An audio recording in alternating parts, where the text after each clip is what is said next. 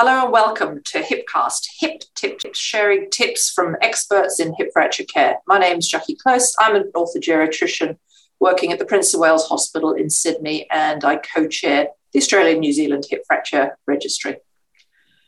Before we begin, I'd like to acknowledge the Gadigal people of the Eora Nation as the traditional custodians of the land I'm based on and share my acknowledgements to elders past, present, and emerging. Today, I have my colleague and geriatrician, Dr. Sarah Hurring, with me from Christchurch um, in New Zealand. And Sarah is here to share our hip tips from geriatrics.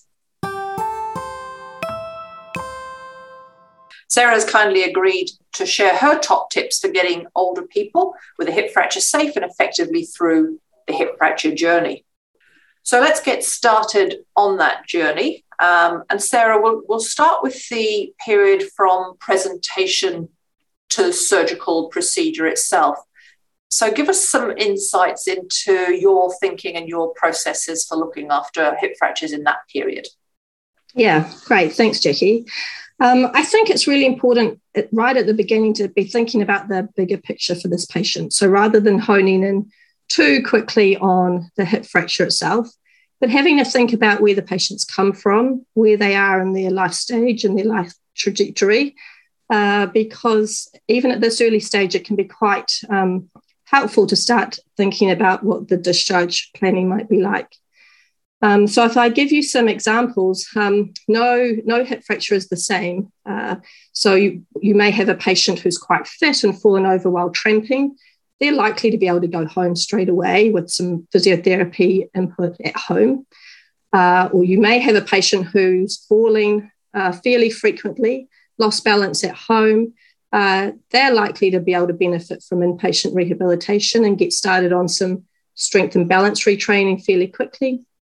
Um, or you may have a patient who's at the end of their life, very frail, living in high level care, uh, and it's probably going to be most important for them to get back to, to where the staff who know them well. Uh, so, to be able to try and get that idea, it's important to listen to um, families. So, when you see a patient, uh, they, they can look the same in a hospital gown, uh, um, uh, overwhelmed by what's happened to them. So, it's important to, to hear from the families about what, what their, their relative, their loved one, is normally like. And I think doing that preparation work up front uh, can help lead the team to the direction of travel that's likely to happen after the surgery. Uh, and therefore, hopefully, um, reduce any delays in decision making that may happen. Yeah, yeah, I agree, Sarah. That I mean, the investment up front in terms of the time you spend with the person and their family is really valuable. I guess from my perspective, um, that at the very beginning is that communication and managing the patient and family expectations right from the outset. They're about to start a journey, a journey that we take people through every day, but for them, it's the first time they've been on that journey. So, talking them through right at the very beginning what to expect, how long till surgery, what will happen the day after surgery, how long will I be in the acute hospital for, will I need rehabilitation, they're the sorts of things we do and know every day. Um, so being able to communicate that to patients right at the very beginning of that journey, um, I think is really um, important. Uh, so thanks for that tip. What about timing of surgery? I, guess um, I might start this one. It's it's really we shouldn't be delaying surgery. There are very very few reasons to delay surgery. If you've got theatre access issues, you need to get them um, sorted. And I guess the other tip that I would um, offer would be have pathways or protocols for managing um, anticoagulation. So in this day and age, we are seeing more and more people on particularly the DOACs. Um, we need plans in place so that surgery is not unnecessarily delayed. So warfarin, there's no excuse for delaying surgery. Um, you give vitamin K, and if your INR is not less than 1.6, then you should be using prothrombin X if the anaesthetist or the surgeon feels that they want that. And for the DOACs, um, a good resource to look at is the Association of Anaesthetists of Great Britain and Ireland. They produced a document in 2020 um, which talks through some of the uh, recommendations around how to proceed with people on DOACs. But essentially, it's two half lives. And so the most common drugs we see in Australia, I don't know what it's like um, in New Zealand. The two most common ones for us are rivaroxaban and apixaban. We still see some people on dabigatran. But essentially, you get on with the procedure after two half lives if their um, creatinine clearance is greater than 30. And if the creatinine clearance isn't greater than 30, you can think about doing an apixaban or a rivaroxaban level. Um, but you know, when you look at the registry data, there are still too many delays from anticoagulation and hospitals not having protocols and pathways um, in place. So, so that will be my tip for making sure there are no delays. What about you, Sarah? Yeah, and I absolutely agree. Um, uh, as you say, there's very few medical reasons to delay surgery.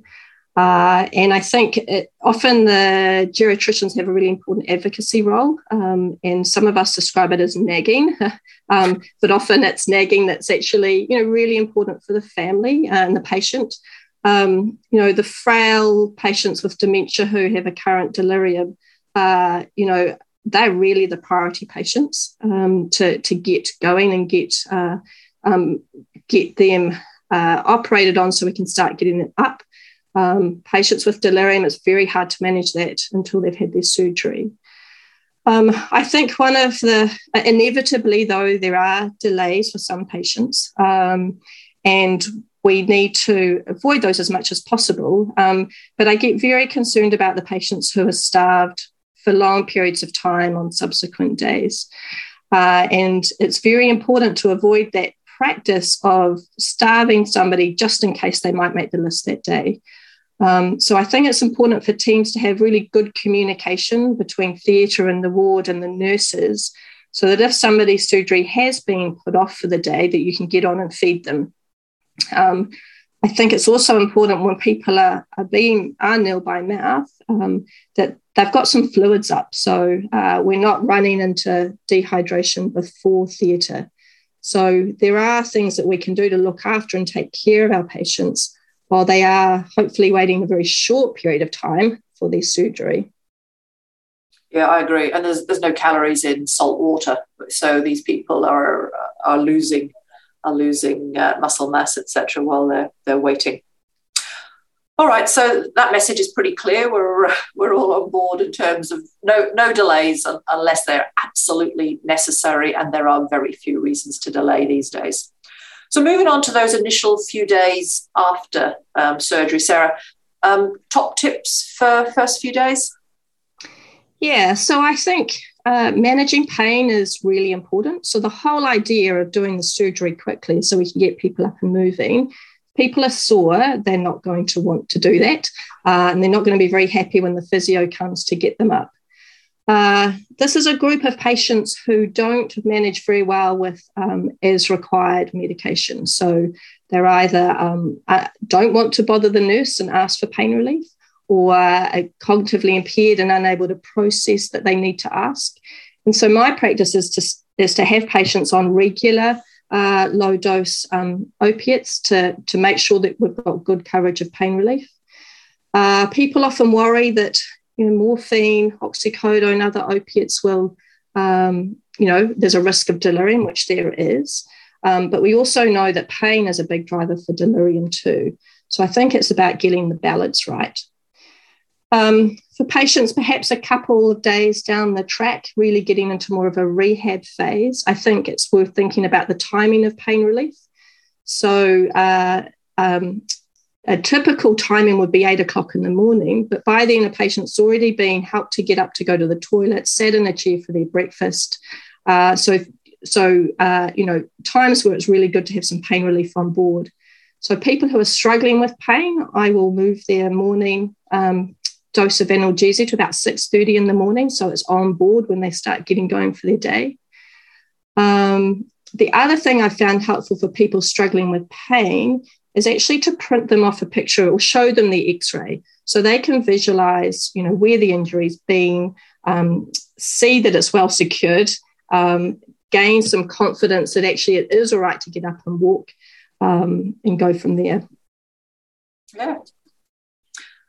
I guess for me um, nutrition's a big thing. Um, my colleague Hannah Seymour from Fiona Stanley, I, I, very much like her approach of everything out, everyone up, um, in terms of just lines out, uh, reduce the oxygen, catheter out.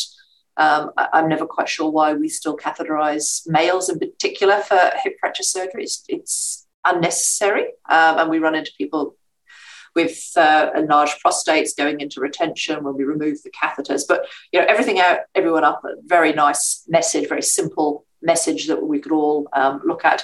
And then I, I, guess the nutrition is a big thing uh, for me. So I know you're aware, Sarah, but uh, but our audience may not be. That we recently completed that sprint audit looking at, at nutrition, um, and we found that of those who were assessed, and there are a lot of people who are not assessed um, in terms of nutritional status, but if they were assessed, three in 10 are malnourished. And if you are malnourished, only 50% have any form of plan put in place. So that, there's a strong message there that we probably are not focusing enough on what, what really is a basic essential um, of care. You've already alluded to the idea fasting should be minimized, and I absolutely um, agree with that. We really should be using clear fluids up until a couple of hours um, prior to surgery, and that includes those high carb Dex drinks. Um, but if the if the listeners haven't listened to our previous podcast, Sip Till Send, really great piece of work coming out from an anaesthetist in Scotland, where we're really pushing the boundaries and saying actually we should be giving people fluid right up until they are called to go down to the operating theatre. We're not talking large amounts, you know, 30, 40 mils an hour, but allowing people to, to just sip on water uh, right up until the point um, of going to theatres. And then having available to you um, snacks and finger foods, particularly for the cognitively impaired. So you've highlighted the cognitively impaired as the ones we really do need to get on and operate. Um, putting three big meals in front of frail older people often doesn't work terribly well. So, so having access to snacks, finger foods for people with cognitive impairment, and encouraging people to graze small amounts um, frequently. I certainly have access to a fridge um, on the ward where I have access to flavored milk, strawberry milk, coffee, uh, iced coffee, chocolate milk. Um, I can produce yogurts at the drop of a hat, um, cheese and biscuits. So, really simple little things, but I think they do make a difference. And I think if you are able to lead by example, if the ward sees that you are handing out food to patients, that you think it's important, I think it does influence other staff to say, "Oh yeah, okay, actually, I could do that as well." It's it's important. Yeah, I think the other thing about modelling is um, is helping people set up for their meals. So you know, if you're on the wall around, you know, and the tray comes, don't just walk away. You know, take the lids off, set the patient up. You know, check that they've got all they want peel um, off the um, labels that are really hard to uh, peel off. Oh. Correct. Yeah. And and you know, I say to patients, you know, if you've not got any petrol in the tank, you're not going to go. So here we are asking people to recover from an operation. Uh, they really do need that energy and, and food in them. Yeah, uh, absolutely. All right, and then the discharge process um, and secondary fracture prevention. Your top tip? Uh, so uh, I think so. Thinking about why this person's fallen. So, you know, helping somebody get through their acute period is, is important, but it's only part of the story, really, uh, because we want to prevent the next fracture. Uh, so, there's really two aspects to that. Uh, one is getting patients started on bone protection medication, and the other is thinking about why this fall has happened uh, and what what management strategies, um, what treatment needs to be put in place. So, if I start with the osteoporosis, we know that uh, uh, starting patients in hospital um, does help with compliance. Um, and what our recent uh, sprint audit for bone protection medication has shown us is that the practices are quite different in both Australia and New Zealand. Um, but my practice is certainly to get patients started on vitamin D. So in New Zealand, we don't test. Um, we could, but they're all low. So we just get on and t- uh, treat anyway. Um, we're fortunate to have a monthly preparation, and it's the easiest sell for a patient for any medication that I prescribe. Uh, and then ideally, we give bisphosphonate uh, before uh, patients discharged home. So for many patients, that's in the rehab setting. But for those patients that we can't capture, referring them on to fracture liaison uh, so that we know that we can try and close that loop for osteoporosis treatment. Um, for the falls prevention, I think, um, I mean, that's a talk in itself, but I think simply looking at what medications might be contributing to a fall, uh, making sure you've looked for postural hypotension, uh, and then having a plan to get a patient into strength and balance program uh, as part of their recovery.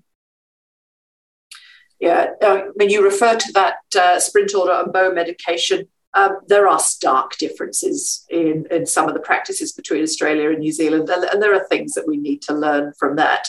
I mean, you refer to having access to the 50,000 international unit um, of vitamin D, which, which is available in some places in Australia, but not widely um, available. But that was that was the starkest part of that um, review for me. Um, I, I think in Australia we do a large amount of testing of vitamin D, and there are then subsequent delays in terms of getting people on treatment. So uh, I think there's something we can learn from New Zealand from that uh, sprint audit.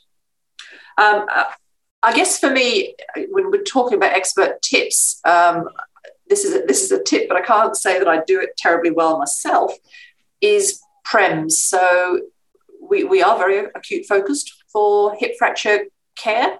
Um, and we have standards um, that we think if we adhere to, we probably deliver better outcomes for patients, and that's and that's almost certainly um, true. But but I think it is really important to ask patients what their experience of their care was like, um, because the only way we really can improve care is to understand where the deficits are. Now, we can measure in terms of the registry, but does that mean that the patient's experience of their care was, was great? I, I don't think it does necessarily. Um, so I actually think we should be doing more in the space of, of, of PREMS. And, uh, and our listeners won't, won't be aware, I'm sure, at this point in time, but, but we are doing some work called My Hip, My Voice. Um, so we have some Commonwealth funded money um, this year to start looking at what the patient experience is of hip fracture care, what matters to them, um, and how we can better align what we think to be good quality care uh, with what their expectations and experience is. So, Jackie, I, I agree that um, our consumers, I think, are such a valuable resource. And we, yeah, we need to look for more opportunities to learn from them. Um, it's often very telling what they have to tell us. Um, it does, you know, often make you think and reflect on your own practice. I, I think that's absolutely true. And I think if we ask, we will get told things that we don't necessarily want to hear as well. But if we are serious about being patient centered, then that's what we should be doing. We just have to do it. Agree. yeah. All right, the last the last little section. Top tips, Sarah, for other disciplines. Uh, I think I was going to give one tip, I think uh, other disciplines to have a look at the medications patients are on, um, because that can cover a range of areas that I've already talked about. So, uh, are there medications that might be contributing to falls potentially? Uh, is the patient on uh, appropriate, regular, adequate pain relief, uh, and has uh, have the you know bone protection medication been started or at least considered? So if I was going to do one thing, it would be to when I see a patient to make sure that I take the time to have a look at their medication chart and have a think about that. And my tip, um, a very biased one, of course, um, is to pick up or open the ANZ Hip Fracture Registry report and look through the report and see areas where you are not doing well. So celebrate the areas that you're doing well, but look for the areas that you're not doing well on and focus on quality improvement initiatives in that area. Sarah, thanks very much for joining us um, today. And for our listeners, a quick summary of our HipCast top tips. Um, trust families and manage expectations from the outset. See the bigger picture, get the bigger picture from the beginning. Get on and operate. Early surgery for the vast majority is what we should be aiming for. The day after surgery, everything out, everyone up. Prevent the next fracture through falls and treatment of bone health. And finally, ask the patient what the experience was from their perspective. For our listeners, the resources that we have mentioned, they will be um, available in the episode notes. So until next time, listeners, stay hip.